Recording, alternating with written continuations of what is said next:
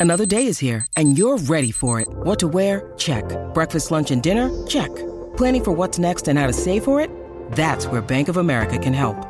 For your financial to-dos, Bank of America has experts ready to help get you closer to your goals. Get started at one of our local financial centers or 24-7 in our mobile banking app. Find a location near you at bankofamerica.com slash talk to us. What would you like the power to do?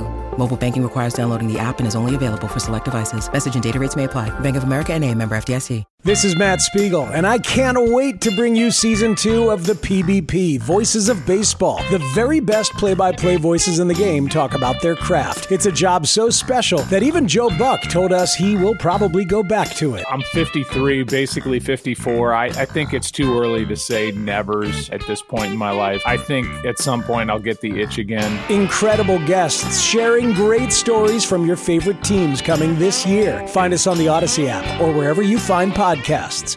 Welcome back to another episode of First and Foxborough. I'm Khari Thompson. Make sure you're downloading, subscribing, streaming, all that good stuff on the Audacy app and wherever you get your podcasts. And I am joined today by fellow Audacy host and oh, well, both on on the new podcast Take the North, which is cleaning up in the downloads of late, as well as a host on WSCR 670 The Score in Chicago. David Haugh, how are we doing today, David? Doing pretty well. Glad to join you. We are dealing with the similar things in terms of the podcast, very different things in terms of the football team that we cover. Uh, Bears not exactly headed in the same direction of the Patriots, not today, not historically.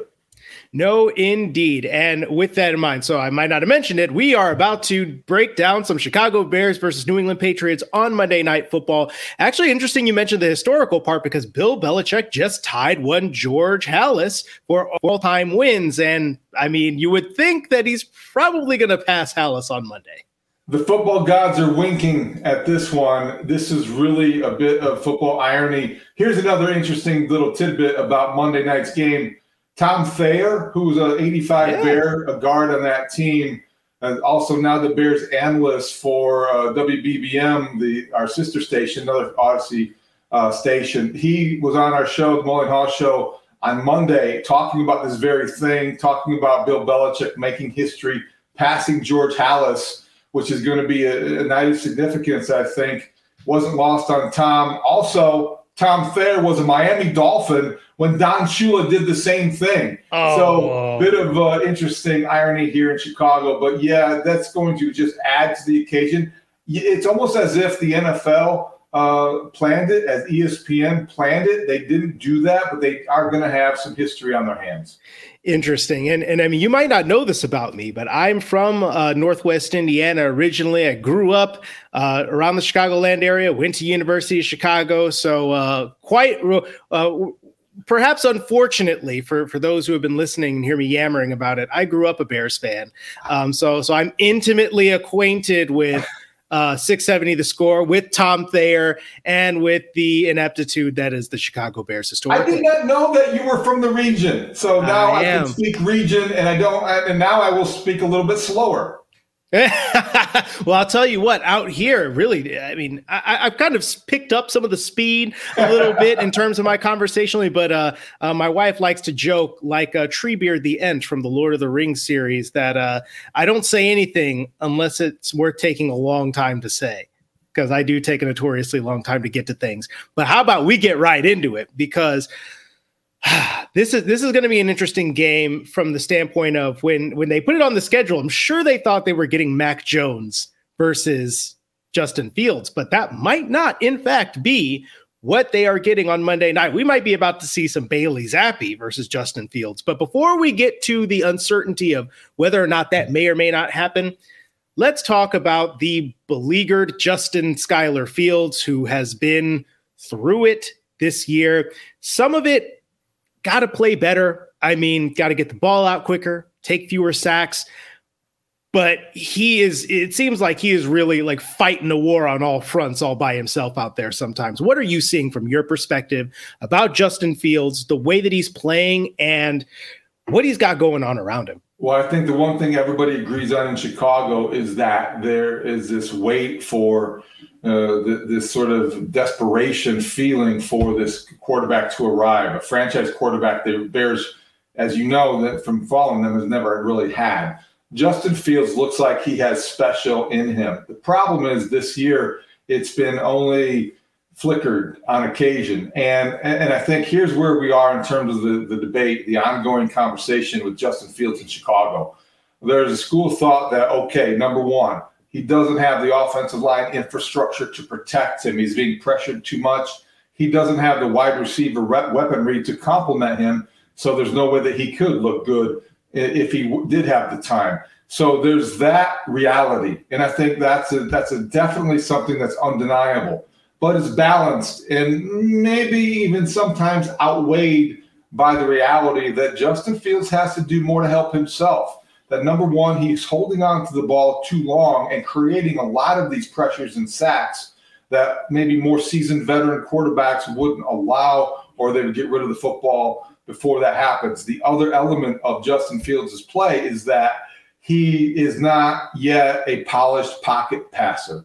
And so he's missing layups in the basketball analogy. He's missing, you know, fastballs down the middle in the baseball comparison. So he's really not hitting guys in stride. He's missing, you know, open receivers as you saw in the Thursday night football game. Ryan Griffin alone in the end zone. He overthrows them from five yards away. So the simple things are are things that right now are challenging him more than they should. So you have a, a, split in opinion here eh, whether or not it's Justin Fields' issues that he needs to get better and maybe he's not the guy versus, you know what, as long as eh, eh, as long as you protect him and give him better receivers, he will improve and you'll you'll have your guy. So right now we're kind of in the middle of that conversation. And you know, I, I was looking into some stats and looking at Jalen Hurts in particular, and he held the ball longer in his first year, I believe, than Fields did um, and and also held the ball longer than three seconds. He was up there among the league leaders in time to throw last year, and since then it, it's been precipitously cut down. Now that he has a better offensive line and such, so in your perspective, do you think that there there is hope for Justin Fields to get better? Whether in this situation or next year, would they add a little bit more? And what do you think that they've been able to do so far to help him out on the offensive scheme part of things with Luke? Good question and, good good comparison because I think that the, what I've been trying to do on the air and, and writing for our website 670score.com is kind of a plea for patience. You know, criticizing isn't concluding, but you can't ignore what's happening either. So there, there's a, there's going to be a fine line there. But I do think that what Justin Fields has that you value and you you look at and why it's he's worth waiting for is that he has a special quality that you just can't coach, you can't teach, and you can't defend. and it happens often because of it, he's he's uh, his improvisational skills. He's just athletically gifted. So you want him you you want him to get better at the other things so he can bring that out as well. So here in Chicago, the Jalen Hurts example is a good one, and it's one that people who want to see Justin Fields succeed are clinging to, frankly, at this point. Because a year ago at this time, you know, you don't have to live in Philadelphia to remember there wasn't a consensus on Jalen Hurts in Philly. There yeah. was actually the same kinds of uh, split decisions or, or split opinion over him that exists today in Chicago. And what did they do? G- great example. They went out and they got an offensive line and they improved the infrastructure so he wouldn't have to hold on the ball so long. He could feel comfortable and he wouldn't rush things or he wouldn't panic and want to tuck and run and take his eyes off the receivers and they would drop his head and then all of a sudden run. Secondly, they went out and they made a trade for AJ Brown. They already had drafted DeVonta Smith. These are things the Bears haven't done yet. It's almost as if last offseason, Ryan Poles, who just took over, was announcing without saying it, hey guys, we can't get this all done in one off season. Be patient with us let us grow with this quarterback. There will be some growing pains with that, but next offseason, the Bears are going to have $100 million in cap space. They're going to know what they need offensively, and I do think they will attack that problem intelligently. So next year at this time, it's a much different conversation about Justin Fields. You know, it's interesting you bring that up because I, I feel like I, I watch what Luke Getsy and Matt Eberflus say about Justin Fields, and it almost feels like yes, they they clearly want him to develop as a pocket passer, but it's almost like it feels like they're grading him on a curve, where like they know that this situation isn't ideal. And it's like look he's got a good good you know mental about him. He's he's keeping at it. He's attacking it. And still every once in a while just pulling a play completely out of his you know where to keep this team in a game where you thought that they were absolutely done for and showing flickers as you were talking about of, of getting better. You were talking about conversations being different about about teams not being settled in their second year. That's where the Patriots are finding themselves with Mac Jones right now didn't start off the year great. Five interceptions versus just two touchdowns. Um, not you know looking as crisp as he was in in a you know new offensive system new offensive coaches. And then you got this rookie bailey Zappe showing up and, and playing better than mac jones was before he was injured. And now you've got this whole well is Mac Jones the guy or is he not? Should we just let Bailey Zappe start the season or start the rest of the season? Should we come back with Mac Jones on a short leash and then bench him if need be? It's amazing to think that we are here after a couple of weeks. As you're watching this unfold and kind of reading the headlines about it getting ready for this game, what is going through your mind based on what Mac Jones did last year in a really successful rookie campaign? You know, to be honest with you, my, my reaction from the outside looking in is, is total surprise. And it's, it's been surprise at this only. Mac Jones came into a situation that was totally conducive to him playing early and succeeding.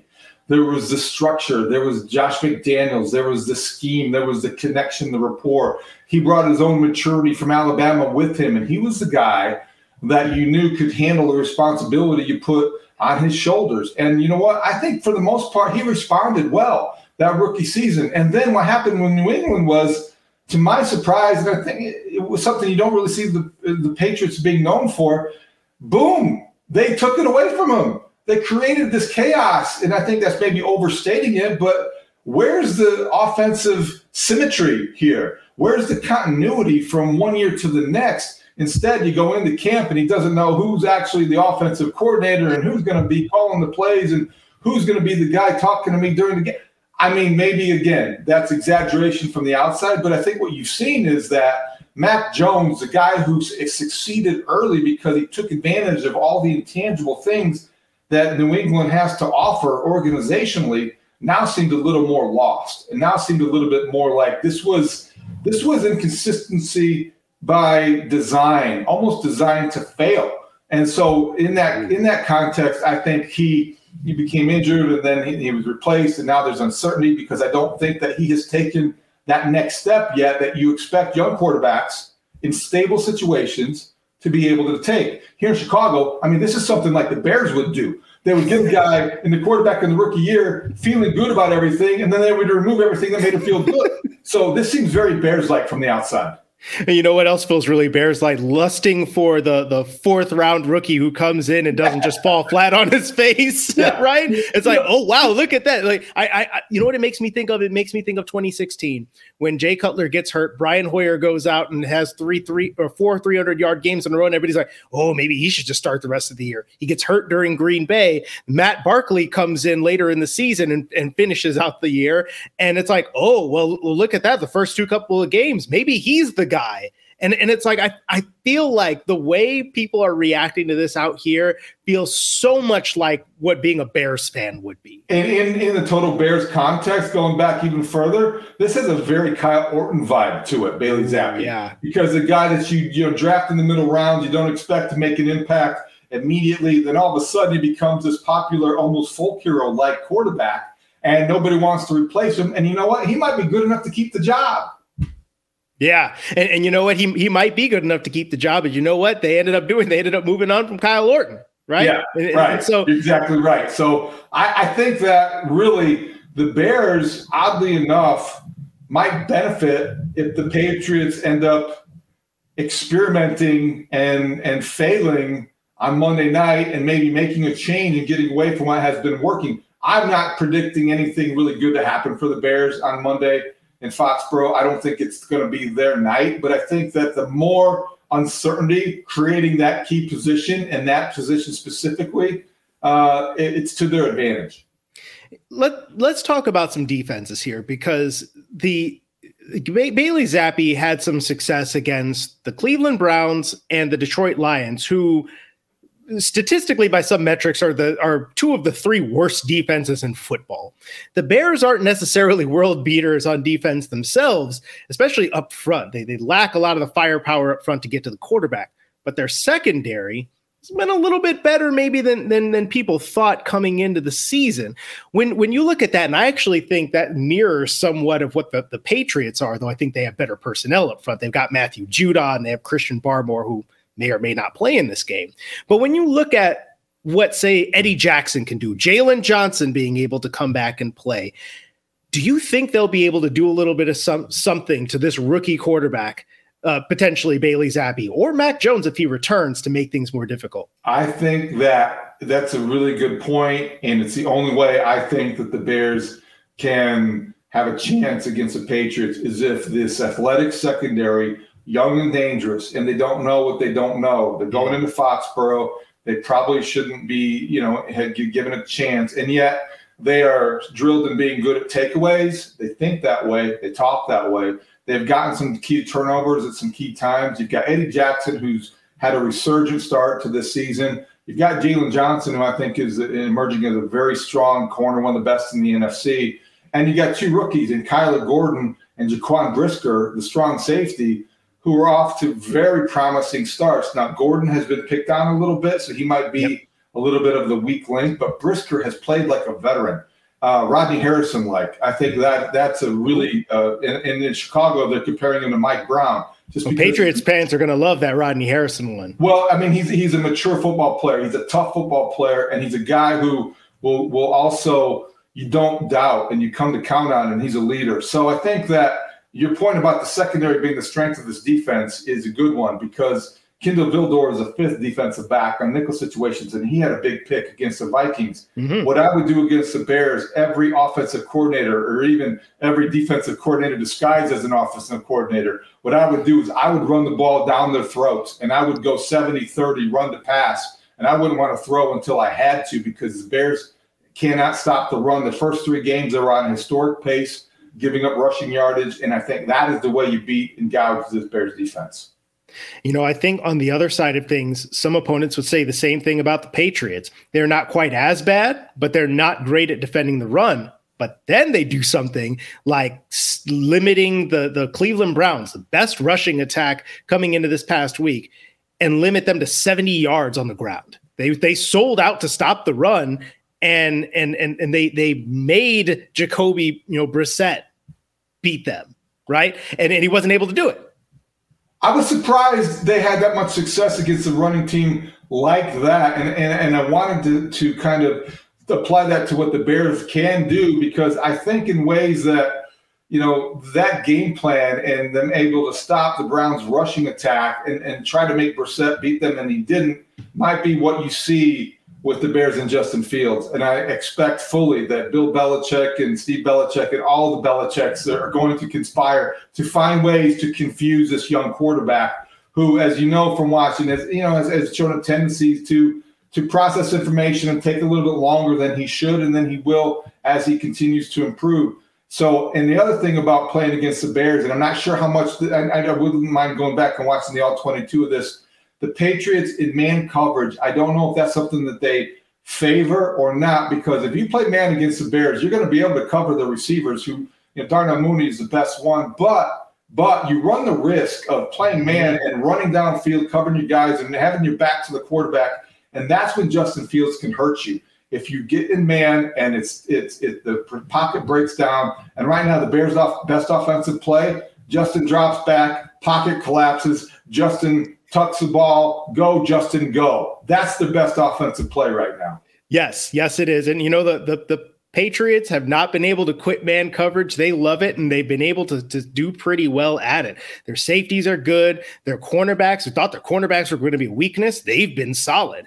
Um, so I, I, do think it's going to be interesting, though, because I think we've been seeing more of a trend of defenses trying to say, okay, let, let's take away the big plays here. Well, the Bears don't really have a lot of players that scare you as far as big plays down the field, except for Justin Fields. And one thing I'll say they saw this against the Baltimore Ravens, is that they they had Lamar bottled up a little bit in the first half. You know, he made a, a play or two there to convert a third down, but in the second half, they started running Lamar Jackson more, and the Patriots didn't have an answer for it. And again, every once in a while, they just can't a guy who just is able to extend a play, get out of the pocket and do something. They struggled against Lamar Jackson that way, and they got 38 points put up on them, though some of it was because of turnovers. So there's that little, little tiny bit of, okay, maybe Justin Fields can just create enough to keep them in the game, but it is hard to see them be able to win from an offensive standpoint. It really is. And what you just described is what keeps Bears fans paying attention because this year would be very dull. And this year, frankly, is, de- is devoted to seeing Justin Fields develop more than just that uh, and be a more well rounded quarterback and be able to be uh, somebody who can threaten you with his arm as he does his legs. As I've said, and this isn't uh, meant to be disparaging to Justin Fields, who I think is going to be the guy in time. But right now, six games into his second year, as a franchise quarterback, he's one hell of a running back in the National Football League. Now, you got to do more. You know, he's a great running back, but he's not a polished passer yet. So I think that next year, this time, maybe we can say as a, as a franchise uh, quarterback, he's making progress. And oh, yeah, by the way, he's a dynamic runner. But right now, that's the strongest part of his game. Yeah. And you know what? I'm, I'm going to say this. I remember week 16 in 2019, Josh Allen coming in, and I had a very I, I wasn't totally sold on him. And that game, he showed me something that I didn't expect to see against this Patriots defense that I thought was going to manhandle him. There's that outside chance that maybe Justin Fields does it somehow on Monday Night Football against the Patriots, but the odds of that happening are probably a lot less likely than the fact that you know they'll give him trouble because they always give rookies and second year quarterbacks trouble. We'll see what happens, though. It'll it'll hopefully be entertain more entertaining than the last primetime game that the Bears played. David, thank you so much for joining me. This was so fun. Um, as as they love to say in score parlance, uh, a long time listener, first time caller, first time interviewer. So call back anytime. And, and I'm going to steal that reference to Josh Allen and try to find out how we did and talk about it on the air uh, on the Mullen Haugh show. So, so thanks for that. Absolutely. Go back and watch that game because there's one throw from there. Maybe you'll find out which one it is that I still think about to this day that made me think, oh, okay, that guy's for real. So go go ahead and check it out. All right. Good stuff. Anytime and appreciate this. a lot of fun. Appreciate you.